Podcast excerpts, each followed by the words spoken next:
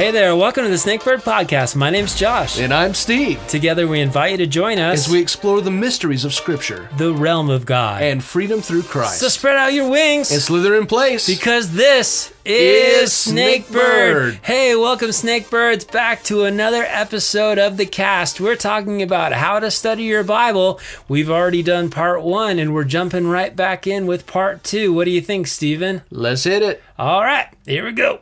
I wanted to talk a little bit about studying the Bible without using other resources necessarily, unless you absolutely have to. Mm-hmm. And one of the verses that we talk about a lot is 2 Timothy 2:15, which says, "Do your best to present yourself to God as one approved, a worker who does not need to be ashamed and who correctly handles the word of truth." And I think I've shared this story, and please forgive me if I sound like, remember that time I was in Africa? Because I never want to sound like I'm bragging about going to Africa, but we went for several different reasons, but one of them was to put on a pastor's conference where the actual presentation was teaching pastors how to teach the Bible using only the Bible, because the Bible is going to be the best tool with which to interpret itself. And so I've come across two very similar methods I would recommend on learning to study. And they're both virtually the same. Just one seems to be almost more fitting in the personal devotional realm of study. And the other one seems to be more fitting for the broader side of discovery and lends more to teaching, I've found. Does that make sense? Yeah. Okay. So the first method is called SOAP. And it's pretty easy to memorize acronym that stands for Scripture, Observation, Application, and Prayer. So let's say that we're approaching a passage that we're studying. You've got your S for Scripture. And I say this is more devotional because some that present SOAP say that you're supposed to select an individual verse from your reading and focus on that verse specifically, whereas the method that I'll mention after this is more presented as dealing with larger portions of Scripture. And so the S, again, stands for Scripture, and it tells you to write down a verse from your reading that stood out to you. Copy it word for word. And then the observation is answer. What are my observations about this verse? Who's speaking? Where? Why? Those kind of questions. Your application is ask, how can I apply this verse to my life, or how does it apply to my present situation? And then prayer is, what does this passage, observation, and application lead me to pray for in my life? So that's SOAP. And I really appreciate the mnemonic acronym for remembering this. I think it's a good system. I know a lot of churches use that, and I think it's pretty powerful in the lives of individuals, especially if they approach that in their devotional reading on a daily basis. Yeah. The SOAP method. So that's the first one. Another method that I wanted to mention is called the inductive Bible study. And this was an approach that I learned in Bible college, and it's really stuck with me from the day that I heard it. I remember the teacher taking a passage of the Bible that I'd read multiple times and breaking it down using this method. And it really brought life and color to a story in a way that I'd never heard or seen it before. It was Luke chapter 5 talking about Jesus, and I say this jokingly, hijacked a tired fisherman's boat to recruit him to his team through showing him how to grow in his faith. And it's a simple cut and dry story, but that didn't mean that there was so much more to be observed, interpreted, and applied from it. And it's really been a game-changing method for me in how I study and read the Bible. And so again, I said it's called inductive Bible study, where you essentially ask, what does it say? What does it mean? And what does it mean to me? And I've seen this presented as either 3, 4, or from what I learned today, even 5 steps. And I'll go over all of them pretty quickly. So number one is observation. You want to dive in, visualize, try to imagine the scene or the context with which it was written or how it played out. As much as you possibly can, you want to flesh it out in your mind. If it talks about a dry, hot day, you want to visualize that. If it talks about Jesus walking out to the well where the woman, the Samaritan woman is, you want to just picture, like, what did this town look like in this day and age? What would that have looked like for him to do that? The scandalous nature of it all, things like that. Yeah. And this is really where I like to think that we have to get out our Sherlock Holmes hats and take on the role of investigator, because we want to ask a lot of investigation type questions. Who, what, why, where, when, and how. And we ask, who's speaking? What is this about? Who are the main characters? What is the subject being covered? What did you learn about the people or the context surrounding the event? When will something happen to someone? Where did this happen? Where was it said? Why was someone mentioned? Why is this going to happen? And then how is it going to happen? How is it done? And I know, you know, we're talking about child's play stuff, but when you talk about observing, it really starts to open up the context of what's going on in that passage. And then you want to make a note of keywords or themes. You want to watch out for comparisons. One illustration of this is that verse that says, "If my people will humble themselves and pray, then I will hear them from heaven." You know, it's an if and then situation. Yeah. You want to also deal in sections. So you want to look for conclusive words like finally, therefore, thus, for this reason. And you'll start to, as you train your brain in this way of studying, formulate sections outside of just the superscript in the chapters that give the little headings. And like I said, it will really make the Bible come alive. So you're not just going to say, Paul goes to Malta. You know, yeah. You're going to see like Paul on his missionary trip in the third leg of what he's doing. You know, it just, it comes alive. That's intriguing. Yeah. And what's neat about this is it really helps guard against like speed reading or relying on your memory because you've already read this and visited this passage. Or just giving up on a passage because of A, your familiarity, B, your boredom, or C, your lack of time. And I find that the inductive Bible study really gives you an opportunity to savor God's word. Yeah. And again, come alive. Yeah. So that's observation. Number two, you have interpretation because you want to find out what the text means. That makes sense. Yeah. And so we just want to discover what is the author trying to communicate. And here's where you ask a few more questions, like what is the cultural and or historical context of the passage? And that's where some of these books really come in powerfully. Yeah, like customs and all that. Exactly. Or the dictionaries. Yeah, yeah. Like Unger's. Yeah. Exactly. Yeah. What else do I know about the book, author, or broader context of the passage? What other scripture passages might help me to better interpret this one? And I'll mention this in a second. Have I overlooked anything or made any assumptions? That's a big one. Yeah. And what is the clearest meaning of this text? And then when you're trying to interpret, here's some rules you want to remember is don't twist scripture, meaning don't manipulate the text to get it to say something you'd like it to say. That's just not a great way to rightly handle God's word. That's a really bad way. Look for the plainest interpretation first. Believe that the text means what it says. Sometimes there will be figurative language and confusing imagery, but don't start by looking for hidden meaning. Start with the obvious, and then, if you need to, work outward. Yeah. Scripture interprets Scripture. Allow the Bible to help you understand other passages of the Bible. Where some similar words are used, explore the context of each of those instances.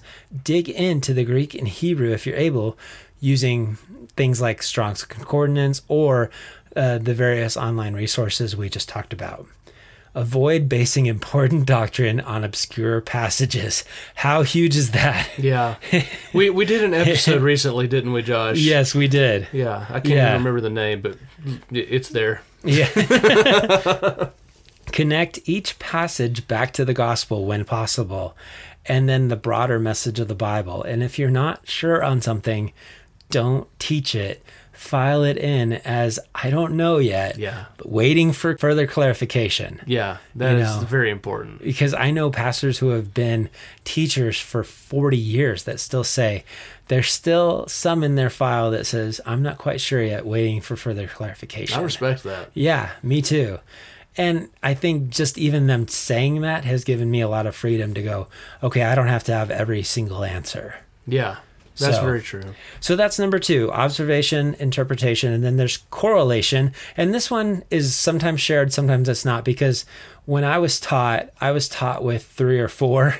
And so it was like observation, interpretation, application. And like one teacher was like, ha, I'm going to throw in one more. I have one more. Yeah. And so it's correlation. And the question is, what else is being said and or explained about this? And this is where we find and gather other passages or verses in the Bible that correspond and relate to what we're studying. like I said, letting the Bible interpret the Bible, because there are parallel passages that shine a light on a scene. Kind of like you have 1st and 2nd Samuel sometimes overlap with 1st Chronicles. Mm-hmm. And there's times where it's like, oh, that added more light to this. Or another way is the synoptic gospels. Mm-hmm. Matthew, Mark, and Luke also have a lot of stories that are told very similarly, but also give a little bit of different tweaks. Yeah. Same with some of the Old Testament prophets like Isaiah and, yes. and the prophetic things Jesus yes. said. Yeah. Daniel, Revelation. Yeah. And it's exactly for stuff like this where I appreciate that we have Bibles that have built-in cross-references in the margins. Yeah. And so that's never a bad thing to have. Or the Thompson Chain Reference Bible, which when you get one of those, you're like, oh my gosh, every single verse points to another. Yeah. Because there's a lot. And so correlation, I think it's really important. Some people go ahead and just loop that in with interpretation. You can make it your own thing. So if you want. That would be like, you know, you had mentioned the first reading, the simplest answer, whatever, and then you work outward. That'd be kind of the outward step of correlating. Yes. It'd be kind of, all right, there's something else here. It's not just necessarily the simplest way I'm reading this, and you would kind of correlate it out. Yeah, yeah. And like putting together where Genesis says that you shall bruise his heel and he shall crush your head. Mm-hmm. Yeah. You know, all of a sudden you're like, wait, this goes right to Jesus, you know, and you start yes. just pulling different passages that you're like, these all line up. Yeah. Yeah. So that's really interesting. Yeah, it is. It is. And then number 4, you have application. And so you want to apply the truth the study has revealed by asking, what does this that I've read or studied mean to me? Yeah. And you know, all I could think of was like James 1, because some people, I feel like they study the Bible just to have that head knowledge, mm-hmm. but it never changes them on the inside. Yeah. And James 1, 22 through 25 says, do not merely listen to the word and so deceive yourselves. Do what it says. Anyone who listens to the word but does not do what it says is like someone who looks at his face in a mirror and after looking at himself, goes away and immediately forgets what he looks like. But whoever looks intently at the perfect law that gives freedom and continues in it, not forgetting what they have heard, but doing it, they will be blessed in what they do. Mm. And so, of course, with application, there's some really good questions that you can ask. Yeah. I found a few that I'd like to share, like, what changes will I make based on what I read? Or how will I implement these changes? What steps or actions will I take? What will my prayer be regarding my applications, partnering with God so it's not just behavioral modification? Yeah. What passage should I memorize? Is there a good example in this scripture for me to follow? Like David or Jesus or Joseph? Not Samson. Right. Hashtag not Samson. Is there a pothole here for me to avoid? Is there a failure from which I can learn? That sounds a lot like a profile. Or how does this make me a stronger follower of Jesus? Application is not the hardest thing to understand, but it is one of the hardest things to implement because it means that we have to change something. Exactly, yeah. Yeah, we have to sometimes repent and go a different direction. And yes. so, okay. And then here's number 5. And actually number 5 was just presented to me the first time today when I started doing some of the research and I was like, I've never heard this one. But the 5th one, if you're wanting to add it to your Bible study, would actually be meditation. And what it says is like, not only are you observing what's in scripture and then interpreting it and then connecting it to other parts of scripture and then applying it, the last part would be meditating upon it. And they were talking about how the Lord gave these commandments to the children of Israel. He said in Deuteronomy chapter 6, verses 6-9, these commandments I give you today are to be on your hearts. Impress them on your children. Talk about them when you sit at home and when you walk along the road, when you lie down and when you get up. Tie them as symbols on your hands and bind them on your foreheads. Write them on the door frames of your houses and on your gates. And so meditation involves a lot of activities, which it can be praise, prayer, talking or recalling memorized scripture, or even just worship. And I just thought that's a neat thing to do because Even Psalm chapter 1 says, I want to be like that tree planted by the rivers of living water, meditating on what I've heard. Mm-hmm. And I just think that there's so much stuff that tries to occupy our brains all day long, yeah, that meditating on God's word is not going to be a harmful thing for us. Yeah, for sure. Yeah. You know, I'm reminded right now of Jesus's first miracle, because I feel like the best wine has been saved for last in this episode. Yeah. I feel like the stuff you just brought, Josh, is really the heart of the topic. Using the Bible to interpret itself, mm-hmm, all of this, and how to apply it as we read it, and just using God's Word itself to do all that. Yeah. Because a lot of the stuff we talked about at the first, it's stuff that can help you. It really is. You can learn new things. You can grow your knowledge that way. But nothing like the living Word of God, just using it the way God gave it to us. Yeah. And so I really appreciate all of that you brought. And that's really cool on how to observe, apply it, all, mm-hmm, of that. That's some really good stuff. And I would encourage you to just try it. Yeah. You know, even if you do an online Google search of observation, interpretation, application, and then just put Bible, mm-hmm, and do an image search, because there's going to be images of where people have taken different passages of the Bible and they've circled keywords or highlighted them, and then they've started asking questions, and you can kind of see other people's process in this, and it's really powerful. And like for me, like I said, it changed the way that I looked at Scripture. Yeah. Like there used to be times where I'd be scared to approach a subject or a certain passage. And now if you approach it with this, it still might take a little while, yeah, but a lot of times you get the sense. Yeah. Well, when you, like you laid it out, if you place yourself in the scene, a hot day, if it describes it, all of that stuff, it really helps you get into the story. Yeah. Some valuable, things to think about. Yeah. Yeah. And it's, like I said, it's changed my walk with God, and it's changed the way I read the Bible. And I think that would be just another, I guess, final exhortation that I have would be, we talked about paraphrase, and we've kind of jokingly talked about the Josh translation or the Stephen translation. Okay. I'd say that sometimes when you study, don't be afraid to put it into your own words so it makes the most sense to you. And I wouldn't say rely on only your translation, because that can be kind of come heretical down the road if you come and you're like, I have made my own Bible, which actually, I know some people that have done that. But don't be afraid to put it in your own words if you need more understanding.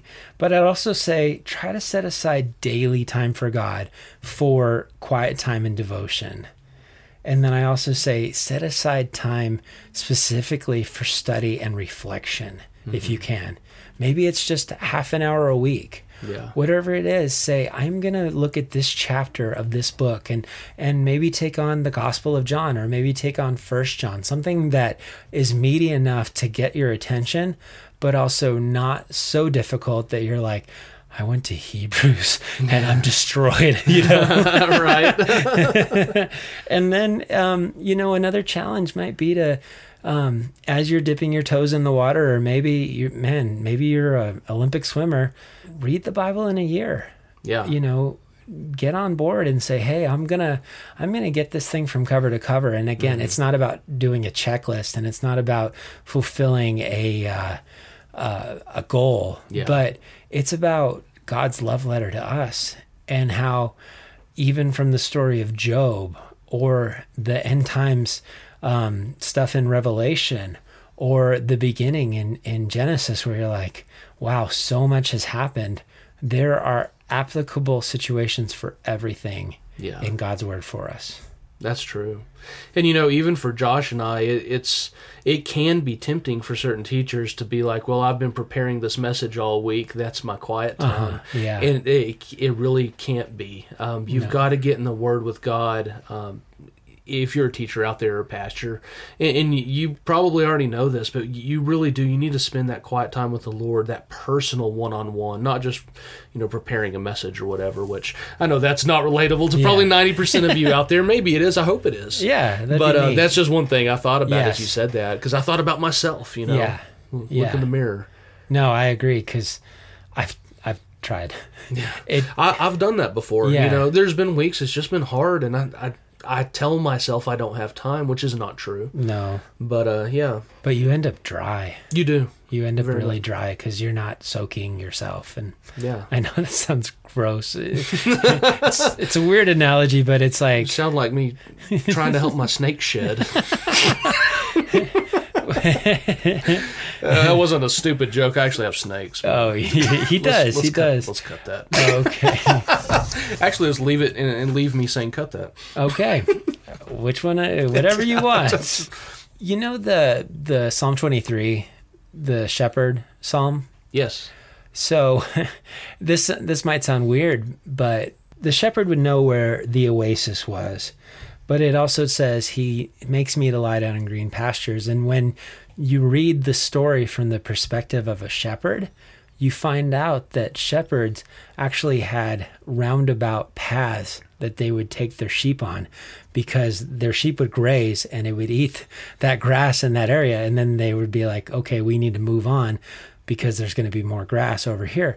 But every morning there would be dew on that grass, and it would be enough to hydrate the sheep until they could get to that next oasis to actually take like a deeper drought. And so one of the applications made by a shepherd doing the inductive Bible study was actually that every day when you're getting up and you're having that little bit of grass and you're getting that little bit of dew, that's like your personal devotion time of hydrating until you get to the oasis, which would be like your church service. Okay. And so, that's a neat way to think about it. Yeah. And there's so much even there. So I would just encourage you, Christian, don't let your main Bible study be coming only from the pulpit on Sundays or Wednesdays. Yeah. And don't let your only source of water be coming from those times as well. Ooh, that's good. So, yeah, those are great words.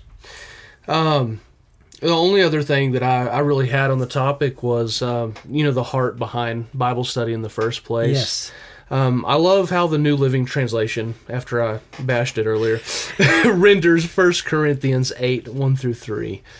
While knowledge makes us feel important, it is love that strengthens the church. Anyone who claims to know all the answers doesn't really know very much, but the person who loves God is one whom God recognizes. So as we strive to know God's Word better, we should also have a constant magnifying glass on our own motives for the reasons why we want to know Scripture better. Is it so we can look smarter, more spiritual, or is it so we can know our Savior better and share Him with others? These are questions that we should always revisit within our own hearts and minds, because we also know in 1 Corinthians 13... we could have all the knowledge and mysteries of God that a human could possibly gather, but if we don't love, then it's completely useless. So we definitely encourage every one of you out there, get in God's Word. I mean, as deep as you can possibly go. Mm-hmm. But as I've heard it said before, believers shouldn't just read the Word of God. We should let the Word of God read us. Yes. So we do encourage you, get in God's Word and let Him change you, and He will. Mm-hmm. And we hope that you can use some of these tools that we've brought this episode to help you do that better. Yeah. Yeah, and I would say if you're having challenges and you're going, I still don't get it, or it's still not that great to me, then reach out. That's what a community of brothers and sisters is for. I've been there. Yeah, yeah. That's okay. Yeah, and I feel like at times it's the whole faith is a muscle. Some of these things actually take a little bit of stretching and ripping and growing before mm-hmm. it starts to feel like a natural thing. Yeah. And so I would just encourage you that if you start to study and you're like, nothing's coming, mm-hmm. Don't give up. And if you need, reach out, because we're going to try to be as great of an encouragement resource as we can. Yeah. The muscle analogy is very good, or example. Yeah. If you've been spiritually bedridden for a really long time, those muscles are going to need a little help getting started. And I'm not huge into saying that the devil doesn't want you studying your Bible, but okay, I'm going to say it. He doesn't. The enemy really doesn't want you studying your Bible. And so if all of a sudden you're like... a huge cloud of dust comes off the sucker, all of a sudden, you're going to wake up the enemy against you. And there's going to be probably some spiritual warfare. There will be. There really will be. Airplane mode on your phone is not a bad deal. Yeah. You know, for the 5 or 10 minutes that you're saying I'm setting aside to read, or the half an hour, whatever it might be, I would just encourage practically try to limit your distractions, because even as somebody who did this for a living, I'm still not that great about it at times. And I'm like, oh man, I need to do better at making sure I'm not distracted, because I hate that email cling, that ding, and you have an email and you see the little red dot and you're like, go away, I don't have time for you now. Yeah. You know, but because even I need to take my own advice and roll with it, you know, so. Yeah, something we all got to do. Yeah, and if you do need resources, if you do need help, reach out at connect@beasnakebird.com or send us a direct Facebook message. We'd love to hear from you on this. And if any of these things that we're suggesting are actually helping kickstart your Bible study chops, then we'd love to hear about that as well, because that would really hyper-ignite our fires, knowing that you're rolling with us in this. Yeah. And maybe you knew all this that we presented today, and maybe you know someone needs to hear this. Yeah. Give us a 5-star rating and review. It'll help push us out there to people who do need to hear these type of topics, and that can connect with us and share with us and reach out to us too. So that would really help the podcast if you give some reviews. And push that share link on the socials and all that stuff. You know what it is. Yeah. So, cool. All right, Snakebirds, always remember, whatever you do, wherever you go, no matter what life throws at you, there's never been a better time to get in the Word of God, to study to show thyself approved, a workman who need not be ashamed, and be a snakebird.